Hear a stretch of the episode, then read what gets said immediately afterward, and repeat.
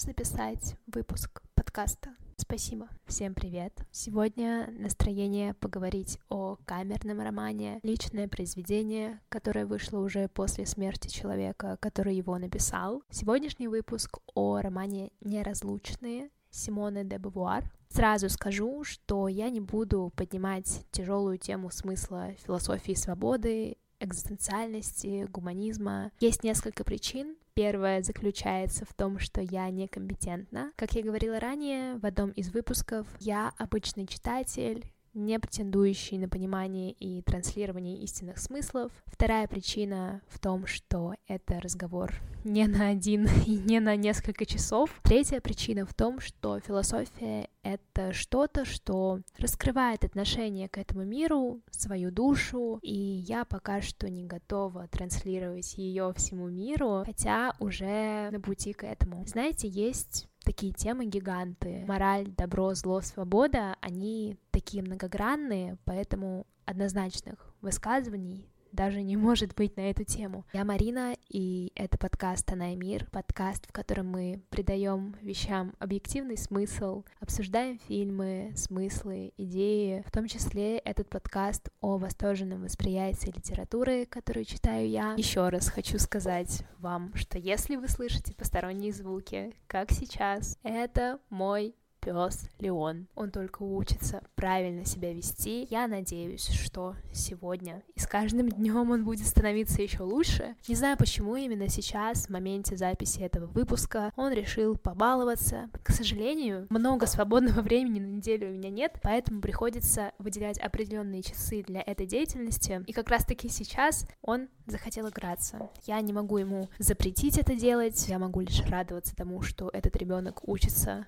жить свою счастливую жизнь. Я не буду вот этим вот авторитарным родителем, который требует от своего ребенка самого лучшего, самого идеального. У нас по плану предыстория.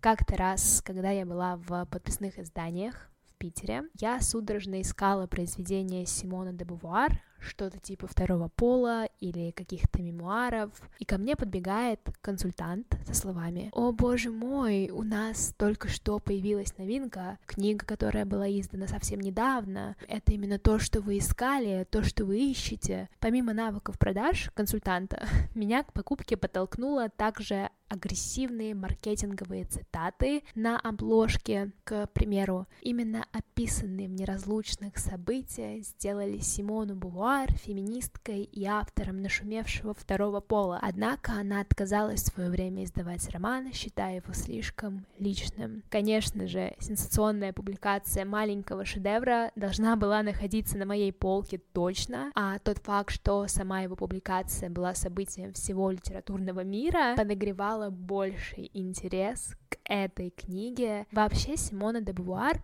была довольно осторожна в высказываниях о личном, и различные переписки были разрешены к публикации только после ее смерти. Это автобиографический роман, который переносит нас в Париж, начало 20 века. Он посвящен ее близкой подруге детства Зазе. Помимо того, что это история дружбы, она также является супер интимной в плане мысленных переживаний автора, ее становления, ее взросления. Немного о Симоне де Бувуар. Я не возьму на себя ответственность называть ее просто Симоной. Это на случай, если вам захочется у меня спросить, зачем я постоянно произношу ее полное имя. Она из 20 века, француженка, Впервые услышала я ее имя, изучав биографию Жан-Поля Сартра. Она была его единомышленником и спутницей жизни. Факт любви, который они заключили, восхищает и будет восхищать людей в будущем, включая меня. Существует много разных сплетен об их романе, но я смотрю на все это через розовые очки, и, пожалуйста, не осуждайте меня за это. Так ярко, как в свои подростковые года, по ней я сейчас уже, конечно же, не фанатею, но я до сих пор с трепетом отношусь к тому, что связано с термином «свобода», отбрасыванием шаблонов и преодолением некоторых рамок. Мать Симона де Бувар была набожной католичкой, воспитывалась в таком вот она автор Симона де Бувар в религиозном настроении, перейдем непосредственно к книге. Предисловие очень сентиментальное. Предупреждаю сразу таких же чувствительных к миру людей, как и я, что от него уже веет настроением стекла. Почему у меня слезы на глазах сегодня вечером? потому что вы умерли или потому что я жива. Эту историю я, конечно, должна посвятить вам, но я знаю, что вас больше нет нигде, а то, что я разговариваю с вами сейчас, — литературная условность. К тому же эта история не совсем ваша, она лишь навеяна нашей с вами историей. Андре, это не вы, а я не Сильвия, которая говорит здесь от моего имени. Речь в книге пойдет об Андре, которую в действительности звали Элизабет Лакуэн, но ее прозвище было Заза, и также речь пойдет о Сильве, которая в жизни была Симоной де Бувар, той самой, что является автором этого романа. А, запоминаем имена Сильве, в реальности автор книги, и Андре, в действительности Заза, или Элизабет Лукуэн. В книге действия описываются от первого лица Сильви, когда Сильви была еще маленькой, во Франции было неспокойно. Это был период Первой мировой войны. В один из школьных дней к ним а, в класс она вообще училась в что-то около религиозной какой-то семинарии. Назовем это классом. Пришла новенькая девочка Андре Галар. До этого момента в школу она никогда еще не ходила, обучалась на дому. Когда-то ранее с ней произошел несчастный случай, после которого она год лежала пластом на доске. У нее был ожог. Маленькая, темноволосая, неробкого склада характера девочка. Очень смелая. К примеру, тот факт, что она в те года ходила одна по улицам Парижа со школы домой вызывает приступ удивления, учитывая, что на улицах Парижа было неспокойно, как э, описывает сама автор, было небезопасно, присутствовало много если сказать очень мягко, и, наверное, это не совсем корректно, учитывая статус мира на тот момент, в общем, было много непорядочных людей, которые давали детям ядовитые конфеты или кололи женщин отравленными иголками. Детям одним передвигаться не рекомендовалось. У Андрея была индивидуальность. Эта индивидуальность поразила Сильве. Будучи ребенком, где-то в глубине души она считала, что Андрей, несомненно, является примером тех вундеркиндов, чью жизнь потом описывают в книгах. У Сильви и Андрея завязалась дружба. Они предпочитали друг друга другим одноклассникам, их называли неразлучными, они соревновались в классе за, грубо говоря, первое место, обе хорошо учились. Сильви более восторженно воспринимала все это, Возможно, что я так думаю из-за того, что читаю рассказ как раз-таки от ее лица. Также в книге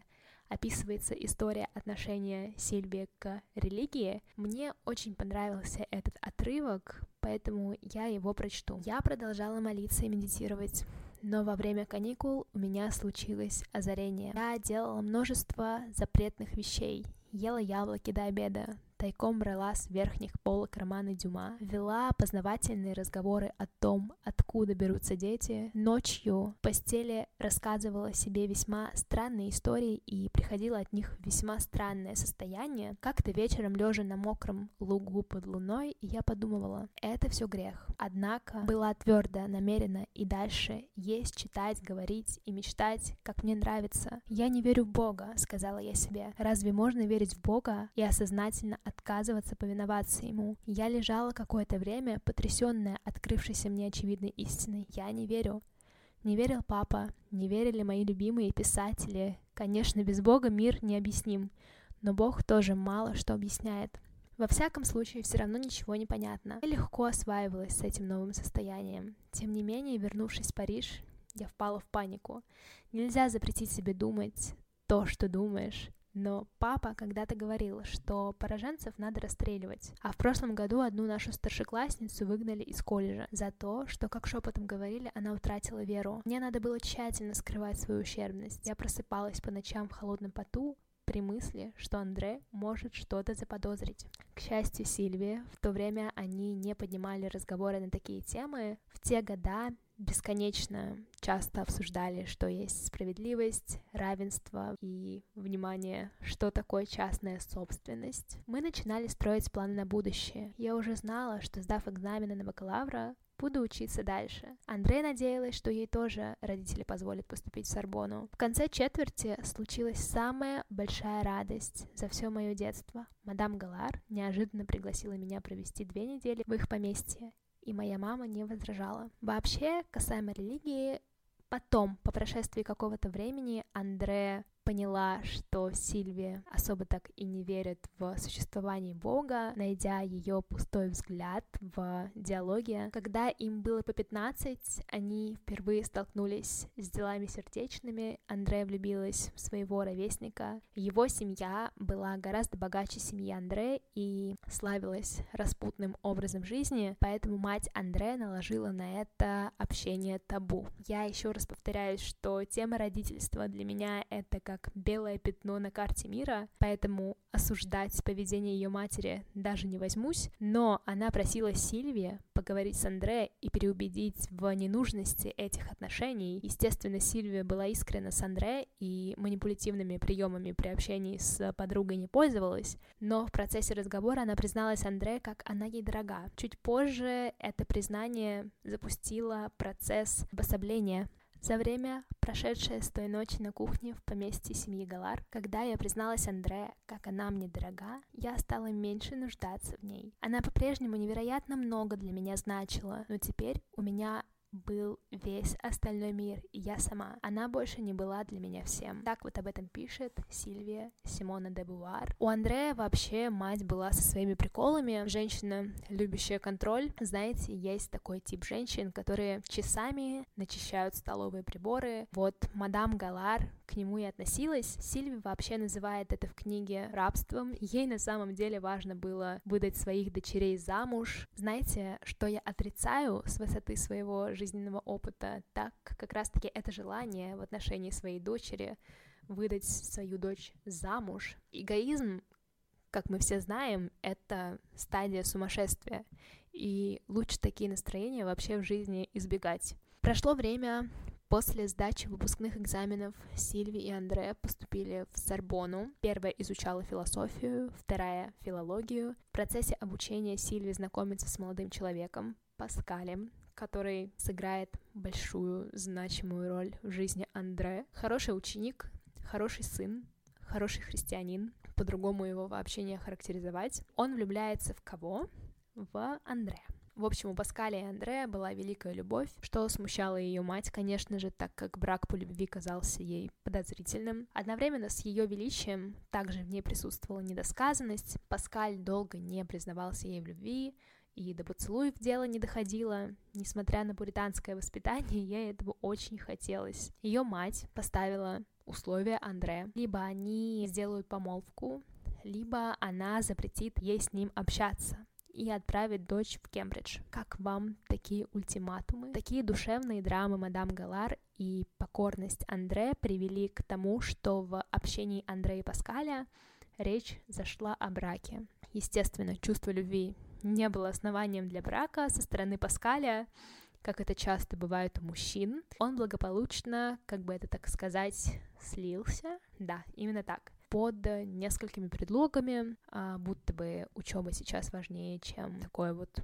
состояние семьи. Также он оправдывался тем, что у него старый папа, что он не поймет такой выходки своего сына. Сильвия пыталась поговорить с Паскалем, но его доводы оказались такими тяжелыми, сухими. Ребята, есть вообще разные отношения к теме брака на этой планете. Я понимаю, что это юридически лишь имущественные отношения, но я, будучи впечатлительным человеком, вкладываю в это свой сакральный высший смысл. Для меня брак — это серьезно, и самопожертвование не должно быть основанием для его заключения, как и временная релокация, например. Но доводы Паскаля такие мрачные лично для меня. Упоминание такой темы, как «мой отец не поймет этого», «он слишком слаб» или «сестре сейчас нужна моя поддержка», красный, краснющий, просто самый красный флаг, который существует на этой планете, помимо, конечно же, телесных еще каких-то действий. Поэтому, молодые люди, если во взаимоотношениях с вашей девушкой речь заходит о браке. Просто назовите самое изначальное ощущение. Например, я не готов И если у вас спросят почему, то вы не обязаны оправдываться. Просто не надо ничего выдумывать, ставя себя в пример жертвы, э, которой необходимо помогать кому-то еще, то это звучит просто не очень. Ребят, правда. Первая причина-то основная в том, что нет возможности, нет желания, нет понимания, что это действие будет правильным на данный момент времени. Поэтому, пожалуйста, тоже будьте более обдуманными в этом плане. Такой вот вам совет от меня. Я просто очень много рефлексирую, и я думаю, что моя такая вот подобного рода деятельность, возможно, кому-то очень поможет в этой жизни, в том числе и мне. Винить, конечно, в сложившейся ситуации между Андре и Паскалем я могу лишь одного человека, это мадам Галар. Как вообще можно внушать своему ребенку, что желание быть собой это зло, это для меня непонятно. Андре была довольно впечатлительной девушкой, женщиной. Она пережила довольно много довольно много сердечных переживаний, довольно много ситуаций, которые ее травмировали. Она была довольно бесстрашной. И один из примеров книги, который доказывает это нам, она рубанула свою ногу топором, у нее просто не выдержали нервы, она не могла делать то, что ей говорят делать, и она просто хотела, чтобы ее мать оставила ее в покое. Это не значит, что нужно делать так, это, скорее всего, намек как раз-таки тем авторитарным людям, которые любят контролировать чужую жизнь. Пожалуйста, не делайте этого, это закончится очень плачевно. Вот этот поступок, который характеризует о вреде себе, никак не повлиял на ее жизнь. Она просто какое-то время была в несостоянии делать какие-то вещи. Книга заканчивается тем, что Андрей приходит к отцу Паскаля уже в таком состоянии лихорадки с претензией, доброй претензией, спрашивает у него вопросы, почему, почему вы не разрешаете Паскалю быть со мной, много от жизни не прошу, мне нужно видеться только с Сильвией и играть на своей скрипке, я буду его любить, я буду делать все для него. Отец Паскаля ведет себя довольно спокойно, будто бы разрешает этот брак, но он видит, что Андре уже плохо, и они, в общем, отводят Андре в больницу, где она несколько дней лежит в грубо говоря, лихорадочном состоянии, не узнает никого, и в конце Андре умирает. Как говорится в официальных источниках, Заза умерла от вирусного энцефалита. Конечно же, мы можем психологически давить э, на пример ее матери, но, видимо, в совокупности все эти неприятные ситуации в ее жизни привели к тому, что человек просто сгорел. Я хочу Паскаля, Сильви, мою скрипку и шампанского. Повторяла она сквозь бред э, состояние, когда ты все равно так или иначе в приступах помнишь э, то, что ты очень сильно любишь, как она любит Сильви, как она любит Паскаля, как она любит играть на своей скрипке. Такая вот пронзительная история о дружбе с мыслями, которые озвучивают только в книгах, на самом деле о честности автобиографии можно спорить, но если немного углубиться в ее идеи, в идеи Симоны де Бувар, то универсальной правды не существует. Промолчать на бумаге — это все равно, что солгать. Есть правда, значимая для человека в определенный момент его времени, и я с этим согласна. Надеюсь, история Зазы кого-то тронула. Симона де Бувуар довольно знаковый, мощный, сильный персонаж для нашей жизни. Ее идеи воплощены в больших-больших течениях, которые существуют сейчас. Несмотря на то, что такой нежный, пронзительный, он а, также является примером того, что в жизни очень важно помнить о не необходимости контроля над а, другими людьми. На этом мой выпуск заканчивается. Всем спасибо за прослушивание, всем спасибо, что были со мной, всем пока.